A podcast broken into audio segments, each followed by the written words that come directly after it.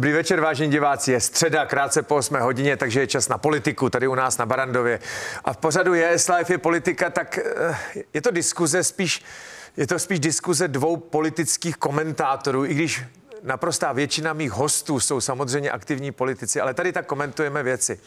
Já vám představím svého dnešního hosta, paní doktorka Alena Šilerová. Dobrý večer. Dobrý večer a děkuji za pozvání. Vy jste předsedkyně poslaneckého klubu Hnutí Ano, ano. a místo předsedkyně Hnutí, bývalá ministrině financí. Eh, paní doktorko, já na vás mám, nebo paní předsedkyně, takhle, já na vás mám eh, jeden dotaz. Já mám někdy takový pocit, že vláda jako může za všechno. Vy jste se s tím potýkali taky, když jste ve vládě hmm. a dejme tomu, hypoteticky, hypoteticky by přišla povodeň, tak byste za to taky byli odpovědní, protože jste nepodepsalo nějakou úmluvu o ochraně klimatu nebo něco podobného. Vy jste se včera takhle pustila do ministra Válka, mm. že máme málo antibiotik, mm-hmm. což je objektivní fakt. A já si jako nejsem úplně jistý, jestli minister zdravotnictví za to jako může. Jo. Jestli to není takový, eh, jak když byste byla ministrině, tak vás obviní v podstatě za všechno, opozice mm-hmm. tehdejší, a když mm-hmm. se to otočí, tak je to úplně to samé. Minister zdravotnictví každopádně by tu situaci měl řešit. My máme v České republice nejmenší množství penicilinu, konkrétně penicilinu eh, v vůbec novodobé historii. Mě volal minulý týden, a to bylo to, co mě prostě úplně už nás dvihlo jako poslední, volal mi velmi známý dětský lékař z Brna, a říkal mi, že prostě úplně, eh, eh, úplně psychicky ho dostává to, když má malému dítěti místo penicilinu na angínu, předepsat jiné širokospektré antibiotikum, které třeba za pár týdnů by potřeboval na zápal plica nezabere. Já jsem byla úplně naštvaná a my jsme pane, eh, pane řediteli, uspořádali před několika týdny, jsme uspořádali kulatý stůl nedostatku antibiotik. Pozvali jsme tam všechny naši poslanci.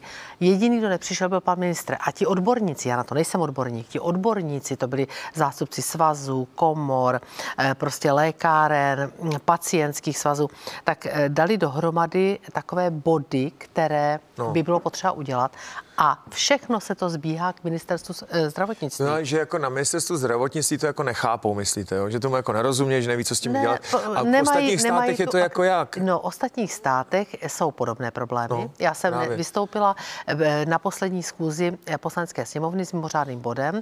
Tam jsem měla rešerži udělanou, co s tím dělají ostatní státy, ale oni mají krizové plány. Já jsem tam četla Francii, Belgii a tak dále a my nemáme. Mají, no. říkají, tohle se udělá, to se udělá Prostě je tam celá řada věcí, kterou musí rozjet ministerstvo zdravotnictví, konkrétně minister. Dobře, tak eh, dobře vysvětlení beru. Mně to přišlo takový zvláštní, přiznám se. Tak hmm. jsem tak podezřívavě tady na vás koukal, protože co jsem četl, tak eh, citelné problémy s dodávkami antibiotik jsou po celém světě, ty důvody uh, jsou zřetelné, výpadky v Číně, samozřejmě větší nemocnost po covidu. A které musíte udělat a, a ty se nedějí.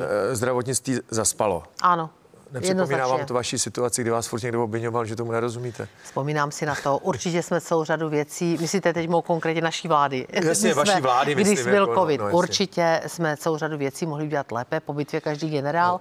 ale na druhé no. straně neumím si představit, že by třeba premiér, náš eh, premiér Babiš, když byl premiérem, že by prostě se díval na to, jak tady není penicilin. A vy jste, tak další téma, vy jste ma- makroekonom, jste bývalá ministrině financí ekonomice, rozumíte, rozumíte úrokovým právník, teda jako vzdělání právník, ale, ale celý takhle, život se pohybuju v ekonomice. To já jsem taky, akorát jsem se, moje profesní dráha mě zavedla k médiím, takže bych se netroufl oponovat asi advokátům v nějakých Jasně. Eh, kauzách. Eh, vy jste vystudovala práva, ale vaše profesní dráha vedla k financím a k mm-hmm, ekonomice. Přesně tak. tak. Takhle to je. A teď, víte, co mám takový pocit? Já vám řeknu mm-hmm. takovou kacířskou myšlenku. Čím méně hypoték, a dražší hypotéky, tím dostupnější bydlení. Já mám takový pocit, že když tady byly levné hypotéky, uh, tak ta poptávka po bydlení byla enormní, mm-hmm. protože ty hypotéky byly dostupné a ceny bydlení byly také enormní, až, až prostě katastroficky vysoké.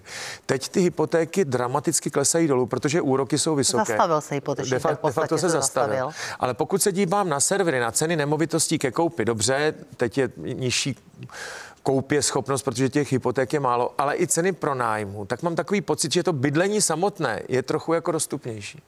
Víte, to nedokážu A teď nerozděluju ale... vlastnické nebo, nebo nájemní, jo, ale... Jestli je dostupnější, to si netroufnu říct, protože čísla, konkrétně evropská čísla, hovoří o tom, že u nás eh, náklady na bydlení rostou nejrychleji v celé Evropské unie.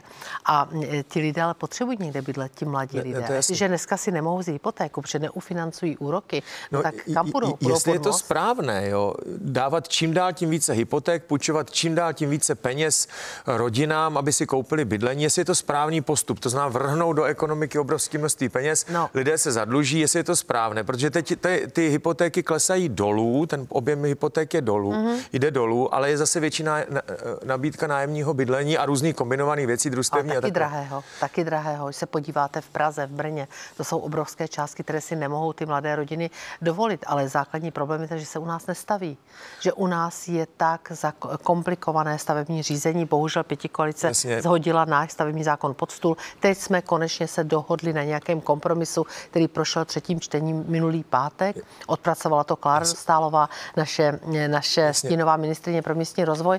Znám, musí se stavět. Je, je, musí se stavět, ale co, jo? Jde o to, jestli ten, ten trend, aby si lidé kupovali byty, jestli je prostě udržitelný. Jestli to masivní kupování bytu, jakože e, vlastnictví bytu, byt na hypotéku je takovou definitivní příslušností ke Já střední vím, třídě. Jestli je to prostě, jestli ten trh teď nám neukázal, že jsou možná jiné cesty. Má, vy míříte tam, že Česká republika a pak ještě na Slovensku je ten trend, že jsme byli jedna země, je obrovský trend vlastnického bydlení. My všichni tam. chceme bydlet ve vlastním. Přesně, a ne, to prostě tomu rozumím. Dobře, tak ať je nájemní bydlení, jako je to třeba v jiných evropských no. Eh, zemích nebo i metropolích, Berlín a tak dále, tam za 70% lidí bydlí v nájemním bydlení, ale ať je dostupné. To nájemní bydlení no, tady jestli by stát není neměl dostupné. podporovat spíš tohle, protože u nás se od daní odčítají uh, úroky z hypoték, ano. což mimochodem je otázka na vás, jestli to tak má být.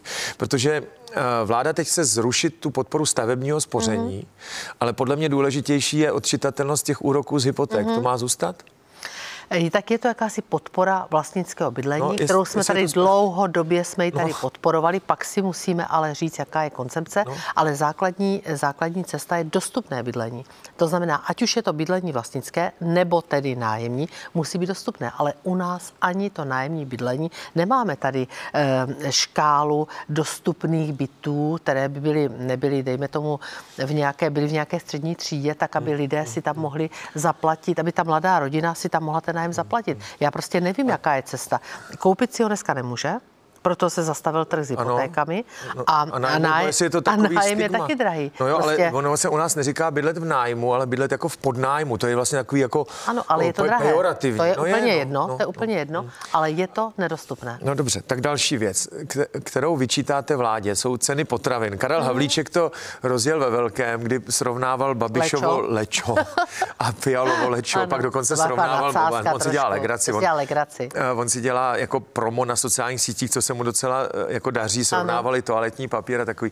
To je vlastně stejná věc jako u těch antibiotik. Jo. Jestli vláda je odpovědná za ceny potravin v takové míře, jak se to zdá, jo? nebo toaletního papíru, prostě těchto běžných věcí, protože eh, ona cena, vláda ty ceny jako neurčuje, že jo? Ona je může zastropovat, ano. ona může manipulovat s DPH, ve smyslu manipulovat, může zrušit DPH na potravy mm. nebo něco podobného, ale jako uh, cenu těch potravin neurčuje. Všechno to začalo někdy před rokem a něco s cenami energií tehdy jsme řekli, zastropujte, do, v únoru 22 to řekl Andrej Babiš, zastropujte ceny energií u výrobců. Tam to začalo, nechalo se to utrhnout a vstoupilo nám to, a nejen ceny energií, ty jsou samozřejmě klíčové, vstoupilo nám to potom do všeho a na konci jsou potom eh, dané potraviny, ale i to bydlení, se podíváte na strukturu spotřebního koše. No a teď samozřejmě potraviny se utrhly z řetězce, no. teď se hádají z řetězu, teď se hádají mezi no, sebou jasně. výrobci s těmi dalšími s těmi řetězci, kdo za to může. Jeden to háže na druhého. Já si teda osobně myslím, že si přidává obrovský kus, si přidávají řetězce, ale to musí někdo zanalizovat. No jasně, on to v tom a... jako jede teď ministr zemědělství, který upozorňuje úřad na hospodářskou soutěž. Dokonce... No ale nic se neděje, že? Teď se neděje, vystoupil no, tak... z anonymity, vystoupil na minister zemědělství, no, toho neznáme, že to je paní Kolombová. To byl pan Nekula. Eh, ano. No, poprvé o sobě dal vědět, ano. ale uh, dal podnět na úřad pro hospodářskou soutěž, který je ve, který je ve vašem rodném městě Brně. Ano. Ovšem víme, že řízení u takových takovýchto úřadů trvá roky. jo, to tak. není tak jednoduchý. To nic neřeší. To nic neřeší. A pojďte se do Francie, pojďte se na Slovensko, ti se dohodli řetězci, zastropovali základní no. potraviny, prostě Poláci snížili DPH, prostě dělají něco pro ty lidi. Tady se neděje nic, tady a, o tom debatujeme. A co by se jako mělo dělat, jo? Protože naprosto máte pravdu, že to zastropování cen energií tak vyšumělo do ztracena, jo? Mm. Ono se to zastropovalo vlastně do, do výše... U obchodníků, ale u obchodníků. obchodníků uh, ale do takový, v takový výši 6 korun za tu elektřinu za kilowatu, že to by vlastně jenom zabránilo enormním výkyvům nějakým. A platíme to ze státního rozpočtu. A platíte to ze státního rozpočtu. Obchodníci toho de facto využili, ano. protože teď ano. je to tak, že ta cena energií letí dolů. Ano. Možná jsem někdy četl uh, dokonce předpoklad, že v létě možná bude přebytkovým zbožím, jo? Uh-huh. Že, uh-huh. Že, uh-huh. že se ten trend obrátí. Naprostá většina obchodníků trvá na té zastropovaný ceně, takže na tom docela vydělávají. To jste měli jako podle mě pravdu, protože to se jako vládě úplně nepovedlo. Celý ten mechanismus prostě, té, těch my jsme říkali, rychle tax, reagovat, rychle reagovat. To se asi prostě nepovedlo. A pak udělali složitý věci. Ale no u těch cen potravin, promiňte, to je ano. prostě tak, já tomu říkám syndrom vařené žáby. Li, eh, li, lidi si zvyknou na všechno. Hmm. Jo? Eh, jakmile se pomalu zvednou ene, ceny potravin, energií, tak lidé jsou překvapení, ale nakonec si jako zvyknou. A ten trend zpátky už je potom strašně pomalý. Ty obchodníci, hmm ty výrobci u těch potravin, ano, teď tady nebudeme soudit, že to mohou ty prvovýrobci těch surovin nebo zpracovatele nebo ty obchodníci, eh, zpátky už se to nikdy jako nevrátí. Lidi jako se na to jako zvyknou. se to a... nikdy zpátky asi na ty ceny, které jsme byli zvyklé, zvyklí před tady touto inflační krizí, ale zase, aby nám tady stouply ceny, já nevím, vajec o 95%, eh, mouky asi o 80%, asi pamatuju ty největší položky. Cukr stoupl čísel. asi o 80%, no, a to se vám všude projeví. No, no jasně, takže vy říkáte, kdyby se zasáhlo do energií včas ano. a ne tak polovičatě, ano. tak se tohle nestalo. A já k tomu dodávám, ale ono se to stalo a zpátky už se to asi nevrátí. A teď tady budeme teda investigovat, kdo si nechal ten profit, uh-huh. jestli nějaký je. A jo. hlavně prostě na to, čím dál větší množství lidí doplácí. Doplácí na to ti seniori, doplácí na to mladé rodiny, eh, ale dneska už si stěžuje i střední třída. A te, proč na tom Slovensku, proč té Francii udělali tento krok? Krok. A my jsme nikdy neříkali, aby ten krok byl definitivní. My jsme říkali, pomozte na tu nezbytně nutnou dobu, než se tady ty výkyvy srovnají. Hmm, hmm. Jasně. A teď pojďme k vašemu tématu. Teď budu tady v defenzivě. Státní rozpočet. Takhle já vám řeknu svůj dojem a svůj mm-hmm. komentář. Jo. Uh, vy jste začali neblahý trend zvyšování výdajů státního rozpočtu do té sociální sféry. Já tomu rozumím, byly tam podfinancované platy učitelů, policistů, prostě celé před té covidem, před, před covidem. covidem. Tam se to jako začalo. Covid byl jedna z příčin a také dobrým alibi jak vlastně na všechno hodit, všechno hodit na covid. Výsledkem je pravda, že ty státní rozpočty v konci vašeho období dobré nebyly. Jo. Hmm. Vy, vy říkáte, byli kvůli deficitní. covidu byli deficitní a tak. Vláda na tom vyhrála, nebo vládní koalice na tom vyhrála volby de mm-hmm. facto, že ne, ne, ne, neumíte hospodařit se státními penězi. Akorát ono už je to de facto dva roky, nebo bude to, je to rok a půl. Mm-hmm. 18 měsíců. A, a ten trend je jako stejný. Mm-hmm. Jo. Horší. Mo, možná ještě horší. horší jo. Je, je horší. Vláda vlastně říká, že za to všechno, všechno můžete vy, že vy jste to nastartovali. Akorát já na to říkám, odvahu sáhnout na sociální výdaje tady nikdo nemá. Mm. Na druhou stranu je to opravdu politicky nebezpečný. Vláda teď přišla s nějakým konečně jako balíčkem, který Nepust... Nikdo zatím neviděl. No, je to jenom z hospodářských novin, jo? Ano. Já jsem to... A z České televize. No, České televize. Já jsem to četl v hospodářských novinách, rozhovor se Zbínkem Stanjurem, pak jsem to hledal někde na serveru vlády, ano. ale tam to jako není na ministerstvu financí říkají, že chtějí zvednout uh, daň z nemovitosti asi o 8 až 9 miliard ročně, ale to se zase nelíbí svazu obcí. O 100%? A tak dále. Uh, o 100%, to se zase nelíbí svazu obcí mm-hmm. a mhm. možná už ani lidovců, takže kdo ví, jak to tam uh, bude. Pak je tam neurčený balík škrtů, mm-hmm což jako není přesně teda definováno. Balonky jenom, slyšíme každý týden nějaký balonek. Tak, není definováno. Dohromady to má hodit zhruba 70 miliard a to je všechno. Objektivní fakt je, že ten rozpočet v dobrém stavu není hmm. a zdá se, že to teda půjde tak, že eh, to takhle dovládnou a ten problém se přesune na další vládu a na další vládu, až to jednoho dne skončí špatně. tak teď Víte, už mlčím a teď vy. Ne, te, eh, řeknu vám jednu věc. Máte pravdu, že my jsme v době před covidem, rozdělím to a budu se snažit být taková strukturovaná, před covidem jsme doháněli dluhy těch bývalých pravicových vlád, to znamená, byly tady podfinancované školství, byly tady prostě podfinancované důchody a tak dále. Ale dávali jsme peníze i do investic. My jsme nedávali jenom do těchto mandatorních výdajů, ale i do investic. Přišel covid, všichni víme, co se dělo, nebudu to opakovat, přesto jsme ty finance předali. My jsme v době před covidem měli vyrovnané, mírně přebytkové veřejné finance. Předali jsme je s dluhem asi na konci roku 2021 zhruba 42% HDP. Když přebíral Andrej Babiš jako minister financí v roce 14, tak to bylo 44,4% HDP. Takže to není tak, že prostě tady byla odlužená země a my vytvořili dluhy a teď chudák, chudáci pěti koalice to dávají dohromady. My jsme také převzali obrovský dluh a dokázali jsme to prostě e, srovnat, ty finance. Přišel covid, Všichni víme, co se dělo, 42% a dneska je výhled 45,8 v roce 23. To znamená, Pěti koalice, správně jste řekl, hlavně ODS na tom vyhrála volby. Já jsem čekala, že mají nějaký plán. No. Plán je nula. Vymlouvají se na válku na Ukrajině za to neschovají ty výdaje. Za únor. No tak vy jste se vymlouvali na covid, oni se vymlouvají za ty energie, které teda jako nezvládli úplně dobře. Nezvládli je dobře. Za to... únor byl deficit skoro 120 miliard, nejvyšší v historii této země. A teď přichází, a teď pozor, teď oni přichází, jak jste řekl, s konzolidačním balíčkem. Zatím jsme ho nikdo neviděli. Slyšíme balonky, hospodářské noviny, česká televize, tam tam jak unikají ty materiály. Je to jako ale... složitý sledovat, ale... Je to, já to sleduju, takže můžu, jakýkoliv téma můžeme tady otevřít z těch balonků. Já to samozřejmě musím sledovat a sleduju sleduju a komentuju, protože vždycky mě přijdou někde z nějaké televize a komentuju to, ale pozor, tady je potřeba se podívat na tu hospodářskou politiku jako celek. To nemůže být jenom o tupých škrtek na výdajové straně nebo snižování daní na příjmové straně. Zopakují se chyby té krize, my to oba pamatujeme, 8, 9, 11, 12. Jestliže škrtnete 100 miliard, dám příklad, tak nebudete mít úsporu 100 miliard. Propadne se vám HDP, sníží se vám příjmy. Jasně. Hospodářská politika, tady chybí nějaká vize hospodářské politiky. No. Jsme v technické recesi. Technická recese znamená, že minimálně dvě čtvrtletí za sebou máme propad HDP. Máme ho, Co, což je. takže jsme, to už je. Výhled na rok 23 podle eh, makroekonomické predikce ministerstva financí je půl procenta HDP. To není žádná tragédie. No. Jsme osmá nejméně zadlužená země, teď už teda osmá, ale pořád osmá. A eh, je potřeba uvažovat o investicích, protože no. soukromý sektor jako, zbrzdil investice a to se máte, neděje. Pokud máte zadlužení nebo deficit příliš velký, tak se jim neproškrtáte, ano. to trochu zlepšíte, ano.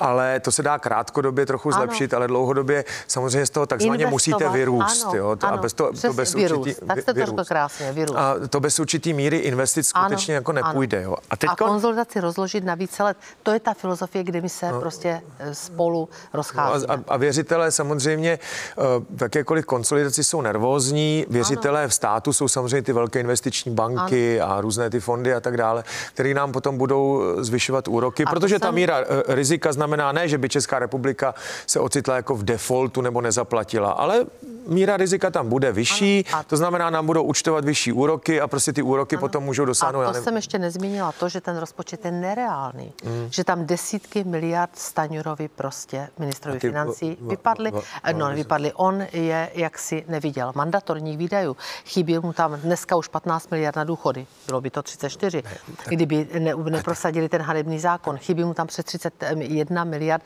na podepsané smlouvy se FDI a tak dále jsme přeci věděli, že zadáním bylo, když Babiš byl přes 300 miliard, ano. tak zadání bylo dostat se pod 300. To znamená, že se udělal rozpočet na 295 a některé věci, jako to SFDI, se jak si dali z toho to nejde, rozpočtu ale pryč. to nejde. No. To se udělal a... deficit v SFDI, ale to prostě nejde. On porušuje rozpočtová hmm. pravidla a to je to, co mi vadí. To nepoctivé no, to, to, to, to celkem chápu. Na druhou stranu, ty sociální výdaje jste nastavili vy. Teď vidíme, že odvaha je škrtat, to znamená hmm. škrtat na, na straně výdajů tady prostě není, protože to logicky je politicky nebezpečné. To ne proto, že by tomu Petr Fiala nebo Zbigněk Stanjura nerozuměli. Oni moc dobře vědí, co by to znamenalo pro, pro státní rozpočet škrtnout některé sociální výdaje nebo omezit valorizace platů a tak dále. To je pravda, a to oni vědí, ale nemají k tomu odvahu. Logicky mi vychází, že nemůžu v současné době snižovat daně nemrzí vás náhodou zrušení té superhrubé mzdy, protože to bylo zhruba 100 miliard, na který lidi byli zvyklí. A zase je to ten princip vařené žáby. Jakmile lidi si na ty daně zvyknou, tak je prostě platí. Jakmile jim je snížíte a chcete je potom zvýšit, tak už je to prostě politicky strašně nebezpečný. Víte, ne, ono to 60 miliard zhruba ve státním rozpočtu, protože my jsme tam museli politicky dohodnout, že se dvakrát za sebou zvýšila sleva na poplatníka, že jsme museli přidat eh, do rozpočtového určení daní, takže tím se to vyšplhlo na nějakých těch 80 až 90 miliard. Já toho nelitu, protože skutečně tady jsme narovnali ten rozdíl mezi OSVČ a mezi zaměstnanci, protože zaměstnanci platili asi 20 celých 7 eh, té efektivní daně a OSVČ 15% To prostě nebylo fér, superhrubá mzda byl podvod a pomohli jsme lidem v době, oni si celou um, hodně peněz, já pořád říkám, vy jste tím nastartovali inflaci, ale hodně peněz oni si tím ušetřili, což no ukázalo, pravda, no, že se zvýšily úspory. Potom, tak oni zase potom chybí v tom státním rozpočtu, to je pořád stejný balíček. Upřímně řečeno, mě nenapadá jiný způsob. Zase ti lidé to utratí, vrací se to a tak jako dále. Podívejte se, jak strašně stoupají příjmy vládě díky inflaci. No jasně, protože je všechno dražší, tak... Tam eh, to jim pomáhá a stejně mají de facto propad, no, máme nejvyšší z EU. Výdaje taky, že jo? No. Výdaje taky, ale prostě my jsme měli, nám stoupaly výdaje v covidu a klesaly nám příjmy. Byl propad ekonomiky minus 5,5%. Oni nemají. Oni zatím pořád byli v růstu, teď je začíná technická recese. Hmm. Dobře, tak další téma. Tak státní rozpočet, k tomu se určitě někudy bokem vrátíme. Další téma by mě zajímalo vaše hodnocení kroku prvních dnů ve funkci prezidenta Petra Pavla.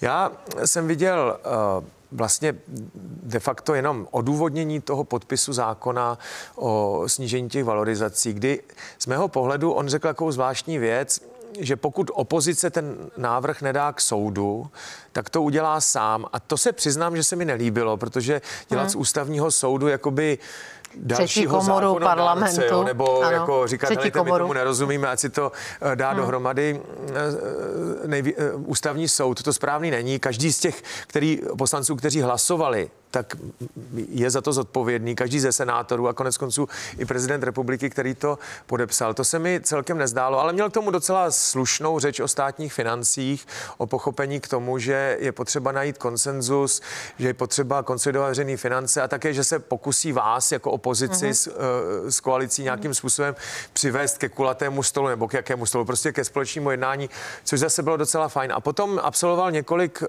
zahraničních cest, uh-huh. jinak se zvlášť nevyjadřoval, kde byl vítán z mého pohledu značení. Mě třeba překvapilo, jak rychle byl přijat na nejvyšší úrovni v Německu. Že mm-hmm. předpokládám, že německý prezident nemá úplně volný kalendář, kam jako se tačí zavolat a za týden vás přijme. Nebo německý kancléř. Vaše hodnocení prvních týdnů? Tak já jsem s panem prezidentem Petrem Pavlem dvakrát jednala s Karlem Havlíčkem. Bylo to na téma důchody, ale vůbec veřejné finance. Eh, já jsem z těch obou jednání měla pocit, že on má docela vážnou pochybnost o tom zákoně, zejména z pohledu právního a ústavního. Eh, ještě v ten den jsme s ním jednali, kdy on vlastně vyhlásil to svoje stanovisko. Ráno jsme s ním jednali, on ho řekl někdy o půl třetí odpoledne, tuším.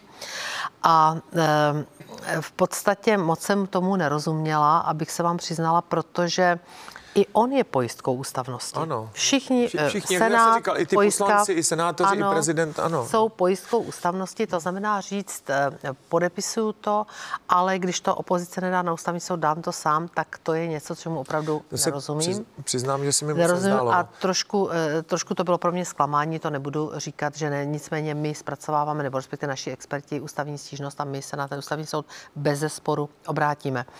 Ty další kroky, já si myslím, že jsou logické, byly velmi rychlé, aktivní, jel na Slovensko, to, je, to se samozřejmě sluší vždycky každý náš prezident je, jede poprvé na Slovensko, je to náš nejbližší, nejbližší soused a nejbližší, nejbližší spojenec a vůbec byli jsme vlastně roky v jednom státě, pak jel tuším do Polska, jestli se nemýlím, ano, to, Polska, je také, to také dává logiku a do Německa to, že byl přijat tak rychle a tak vysoké úrovni, tak naopak svědčí o velmi dobrých stazích eh, s Německem a, a toto jsou kroky, které já vidím jako pozitivní. Vy jste právnička. Ústavní soud je uh, jako soubor mužů a žen, proti jejichž rozhodnutí není odvolání. To hmm. jsou vlastně jako jediní činitelé, jejichž rozhodnutí se nedá změnit. Hmm. Proti ním není žádný opravný prostředek. Málo kdo si uvědomuje, že jsou to de facto z mého pohledu nejmocnější muži a ženy v zemi. Jo? Velký vliv mají, ano. No, protože moc. každé soudní rozhodnutí může skončit na ústavním soudě v Brně. Každý zákon, každá vyhláška, každý předpis, který zakládá nějakou povinnost, hmm. může skončit na ústavním soudě v Brně. A pokud ústavní soud rozhodne tak nebo tak, tak už se s tím prostě nikdy nic udělat nedá. Prezident bude jmenovat osm ústavních soudců, což je nadpoloviční většina toho soudu a to, to, to, to, to je prostě možnost uh, naprosto změnit uh, tvář toho ústavního soudu. A udělal si k tomu jakési jako kolokvium nebo nějaké, nějaké, nějaký poradní orgán mm-hmm. bývalých soudců. Vede že mu je ústavní, předvyberou. Že mu je jako předvyberou a budou mu teda dávat a teď dávat teda ta doporučení a teď je tam teď, teď, teď je tam jako seznam těch lidí, jsou ústavní právníci, bývalá soudkyně a tak dále, bývalá ústavní soudkyně paní Wagnerová a já vám si nejsem úplně jistý, jestli je to správně, jo. Je to uh, velmi zvláštní. Udělat si jako vlastně takovýhle jako poradní orgán a říkat, oni mi někoho doporučí, já to zvážím a pak to předložím Senátu, pokud mi to Senát schválí, tak uh, to potom podepíšu. Ať má poradní orgán nebo nemá, nakonec to bude jeho rozhodnutí, koho předloží, uh, koho navrhne jmenovat na ústavního soudce. Je to velmi zvláštní. Já si myslím, že to může vyvolat naopak pnutí a debaty, protože samozřejmě tam bude celá řada lidí, některý ta komise nedoporučí, oni se budou cítit ponížení, odmítnutí. Teď se to bude různě komunikovat, bude se to různě řešit. Já si myslím, že si to mohl udělat v tichosti se svými poradci a navrhnout, ale to na něm. To já nejsem ne, určitě, to... Eh, nepatří mezi ty, kteří by mu měli doporučovat, co má či nemá dělat. Já pro mě je důležité, aby navrhl kvalitní lidi a kvalitní lidé skutečně s nějakým respektem, s nějakou praxí, s nějakou znalostí a erudicí zasedli na ústavním soudě. To je pro mě nejpodstatnější. Jak jsem říkal, tohle je de facto pořad politických komentátorů. I byť jste aktivní politička, já ne, ale tady říkáme svoje názory. A potom jako věc, která e, strašně hýbe veřejností, ono je to neproporční. Mluvím o platech politiků. Ono je to jako neproporční, protože samozřejmě snížení platu politiků pro státní rozpočet mnoho neznamená. Je to několik pár milionů set, korun. Pár set milionů, pár set milionů. No a to pokud to beru včetně soudců, jo. Ano, když je to bez nich, tak je to ještě tak méně. je to prostě ještě a bez, méně. Musí to být bez soudců. Ale lidi to rozčiluje. Já vám řeknu takový, takovou poznámku. Váš předseda Andrej Babiš uh, zase využil zbytečnou chybu poslanecké sněmovny, že tam byla polevka, myslím, špenátová, říkal za 15 korun, a lidi tím rozčil, protože na sociálních sítích tohle to jako žilo, že za 15 korun nikde špenátovou polívku nedostanete. U těch platů politiků... To on se tím taky rozčilil. Já vím, ale zase pro hospodaření státu nebo hospodaření politické Jasně. poslanecké sněmovny. Je to, je to jídelné, je to jako jídelné, já to neobhajuju. Ale, ale lidi to samozřejmě rozčují. Ty platy politiků, to je to samé. Uh-huh. Uh, politici říkají, dobře, tak nebudeme valorizovat důchody, protože na to nemáme, ale sami si na platy nesáhneme, protože v tom zákoně o, o platech ústavních činitelů jsou politici i ty soudci, ale soudci si ty platy zaslouží, takže my bychom si to jako snížili, mm-hmm. ale protože bychom tím snížili platy i mhm. soudcům, mm-hmm. tak to dělat nebudeme. Jo. A já si říkám, proč jako tak provokujete, jo, vy politici, protože přeci jednoduché řešení je rozdělit ty platy k politiků a soudců, dá to do dvou předpisů. A... Andrej Babiš dal poslanecký návrh v listopadu 2021, kde to oddělil. Eh, tam ne u no. těch soudců jde o to, že eh, prostě by to mohlo být ohrožení nezávislosti no, a to je v pořádku. A, a, a jejich a... mnoho tisíc to ano, to jako... ano, ano, ano. To se samozřejmě oddělí dál. My jsme to navrhli, my jsme dokonce to navrhli před volbami, aby se to zmrazilo, zhodil to Senát, nezapomínejme na to. Senát to zhodil tehdy a samozřejmě už po volbách my jsme neměli většinu, abychom to přehlasovali. Navrhl to znovu v listopadu 2021. Oni dneska říkají, to bylo na pět let a už to nesedí, to se dá opravit. A my jsme to otevřeli, když ten hanebný zákon ze zpomalením valorizací důchodů prošel, tak jsme navrhli, mimořádnou schůzi zmrazení platů politiků. No. Tam paní předsedkyně Pekarová Adamová nám na to dala celých 30 minut.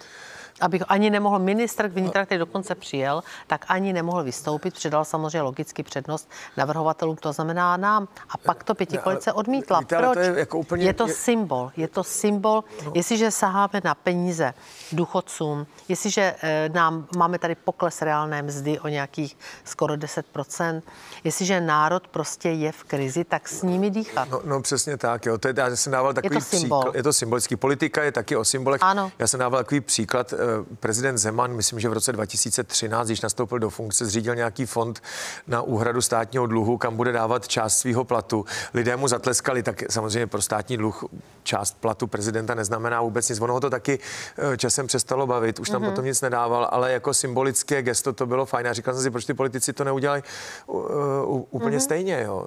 A bylo by to jednoduché. A najednou je kolem toho diskuze, říká ministr Jurečka, pozvu vás všechny, budeme o tom debatovat. Jak to, že u těch důchodů to šlo během pár dnů? A teď mi řekněte důchody, jo. Uh-huh. Víte, já tomu rozumím. Máme tady předby, nebo rozumím, samozřejmě ne na úrovni expertů ministerstva práce, sociální věcí nebo ministerstva financí, ale máme tady průběžný systém, který uh, financují ti, kteří pracují a odvádí ano. sociální pojištění dávky příslušné a ti, kteří nepracují, ať už z jakéhokoliv ano. důvodu, z důvodu invalidního nebo materství nebo, nebo starobního důchodu, prostě ty dávky pobírají. Ten deficit se prostě ne, nezadržitelně eh, směřuje do, nebo ten rozpočet, ta platební bilance nezadržitelně směřuje do mínusu. To prostě mm-hmm. takhle je a něco se s tím dělat musí. Říká se tomu důchodová reforma. Já teda přesně nevím, co by se s tím jako mělo dělat.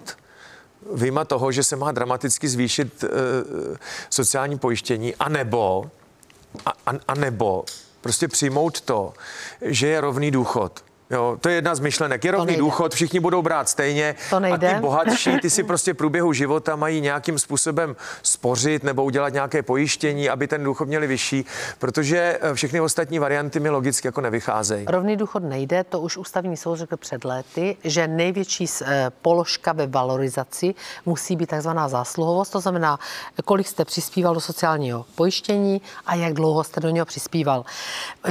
Já bych chtěla ještě říct jednu věc. Čistě a tady... matematicky, jo? Já neříkám, to je ano. proveditelné. Čistě matematicky mi to přijde jako jediný řešení. Mohl by být minimální důchod. Minimální důchod, ale samozřejmě musíme řešit také zdroje, jak se to bude financovat. A u nás ten systém je, jak říkáte správně, průběžný, ale není to jenom o tom, že by se důchody platily jenom z toho sociálního pojištění. Pokud to nestačí, a teď už jsme druhým rokem v deficitu, tak se to musí dorovnávat z jiných příjmů no státního rozpočtu, to znamená třeba zdaní. A ta důchodová reforma by měla být o tom, že nastavíme ty důchody, můžeme se bavit o minimální důchodu, pak samozřejmě musí tam být ale ta zásluhovost, ale musíme se hlavně bavit, z čeho to budeme platit. A já jsem byla pozvaná, je to já nevím, deset dnů na jednání poprvé, po, to, po těm roce a půl, od ministra Jurečky, abychom se bavili o důchodové reformě. Podklady jsem žádné nedostala, to mě teda mrzelo, dostala jsem takovou sadu nějakou komisi zase. Dal, to, to, ale ta už rok, ale to mi, ta už rok jedná. To bylo taky, tam byla komise pro Jo, ale nezve nás do ní. Nezve nás, až teď jsem dosáhla toho po roce a půl, že naši nominovanou expertku tam poprvé tento týden pozve tento týden poprvé. No. A já jsem mu hlavně říkala, ale vy jste mi tady položil sadu otázek, jako bych šla někam k maturitě, ale všechny ty otázky, bez nějakých analýz, podkladů, chtěla jsem k tomu nějaká data, tak všechny ty otázky se týkají prvního pilíře.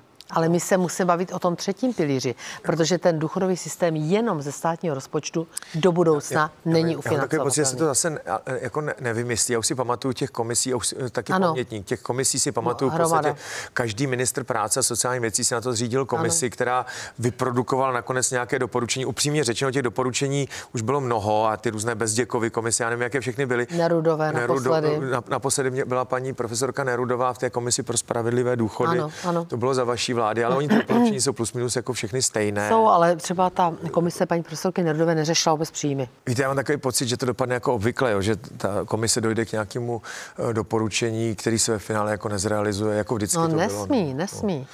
Měli bychom se, my rok a půl voláme potom, přizvěte nás, bavte se s námi, ale já mám pocit, že nic nemají, protože skutečně říkám, já jsem dostala sadu otázek, jako by šla do nějakého kvízu. Hmm.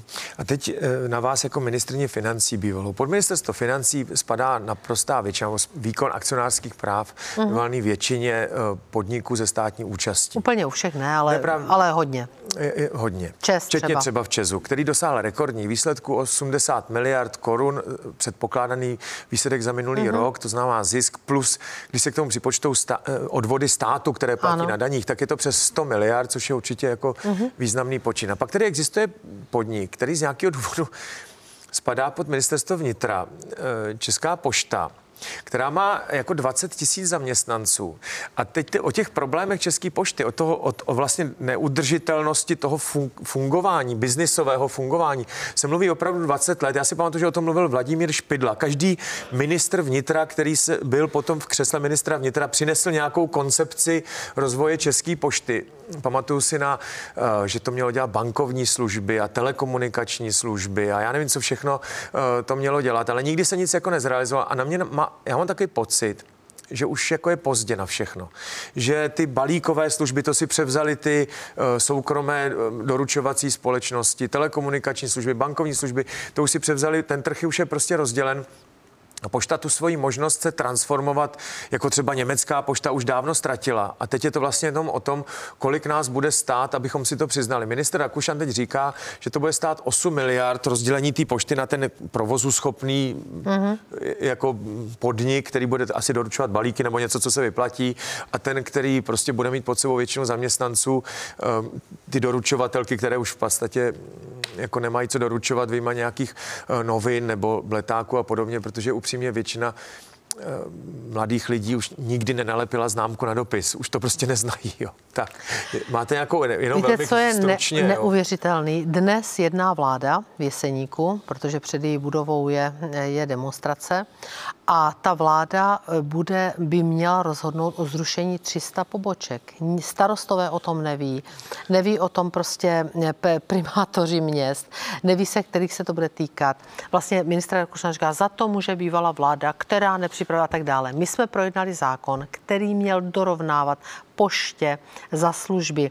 Eh, prostě on vyhodil po roce, tam eh, vlastně vyhodil generálního ředitele, který byl schopný, měl tam nějakou Pan vizi. Knáp, no. Dneska a... je tam prostě, ne, nevíme ani pořádně no, kdo. No další, on, on, a jako, on, on, ten začíná od nuly no, de no. facto a teď my vlastně nevíme. On říká, háže nějaké miliardy, ruší pobočky, ale my nevíme žádnou, on se nebaví s opozicí. Naše stínová ministrině vnitra Jana Mračková Vildumecová požádala o svolání bezpečnostního výboru, tam to chce řešit.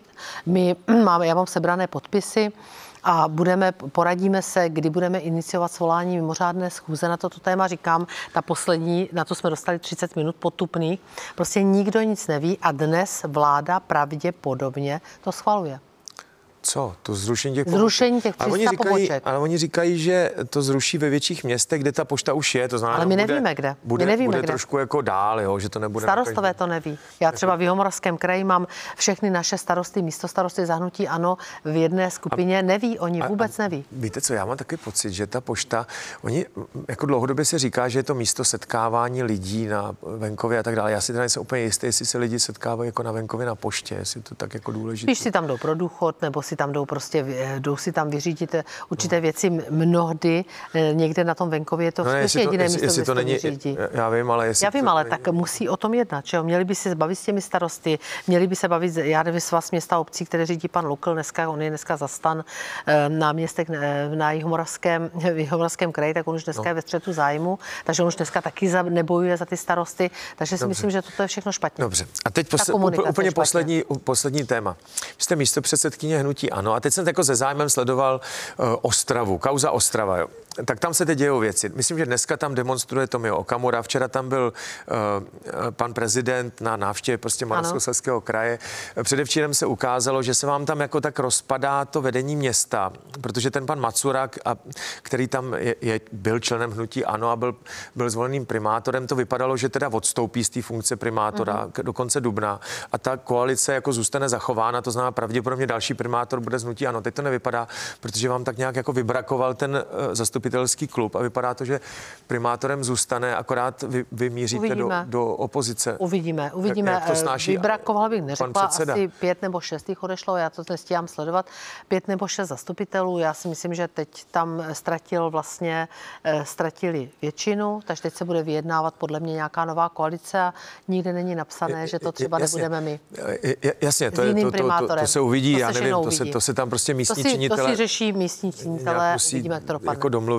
No mě by totiž zajímalo, jestli to je jako zárodek nějaký jako eh, frakce nebo, nebo nějakého konkurenčního projektu pana Vondráka s panem Macurou proti hnutí ano, jestli to má šanci předůst ten Moravskosleský kraj a, a, a nějakým způsobem vám konkurovat, nebo je to jenom prostě tam, tam místní jako věc? Já si nemyslím, oni oba odešli z nutí ANO. Oni eh, jsou, se vyjadřovali eh, vlastně proti nám už opakovaně, to nebylo poprvé, eh, to, co zaznělo v, v rámci prezidentské volby. Já bych považovala za férové od obou dvou, kdyby teda byli chlapy, že položí i funkce, které získali v dresu hnutí ANO, to už zase ne. Takže uvidíme, jak to dopadne. Je to věc těch místních, místních politiků a já věřím, že to dopadne dobře. Paní doktorka, já vám děkuji za to, že jste přišla. Já děkuji moc za pozvání a přeji všem krásný večer.